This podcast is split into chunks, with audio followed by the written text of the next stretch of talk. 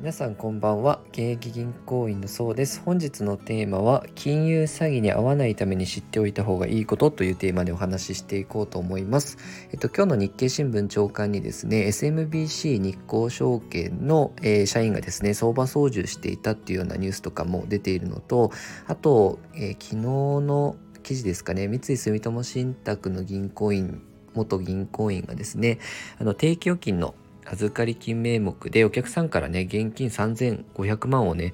搾取していたっていうようなの記事が出てたので最近ね金融機関の職員の不祥事がね続いてたので同じあの金融機関のものとしてはねちょっと残念なニュースかなと思いました。であの皆さんもねあの注意していただきたいんですけどまあこれはあの定期預金のね名目であのまあ、今回詐欺みたいな形でお金を集めていたんですけど知っておいた方がいいことね金利の水準とか定期預金今円定期でもよくてあのせいぜい1年で0.25とか 0. よくて3ぐらいしかつかないのでそれ以上にこう高い金利キャンペーンで0.5つけられますよとか、えー、うちは1%つけますよとかそういうのはちょっとねあのこれはね詐欺なんじゃないかなっていうふうにちょっと疑った方がいいかなと思いましたので大体の今の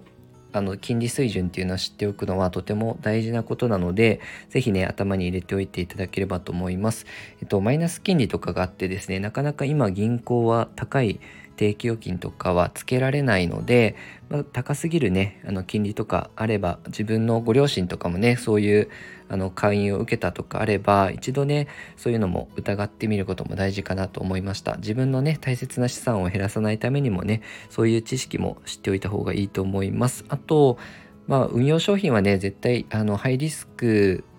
ハイリターンというかリターンだけ高いってことはないのであの必ず儲かりますよとか絶対増えますよっていうのもちょっと怪しいなというふうに思っておいた方がいいですね。あの投資の神様って呼ばれるウォーレン・バフェットでもですね年率で言うと約20%ぐらいでしか運用してないのでそれ以上高すぎる利回りっていうのも、まあ、何かしらその分リスクはあるっていうこともねあの意識しておくといいかなと思います。このように資産運用に役立つ情報を定期的に配信してますので、よかったらチャンネルのフォローよろしくお願いいたします。本日は以上です。ご視聴いただきありがとうございました。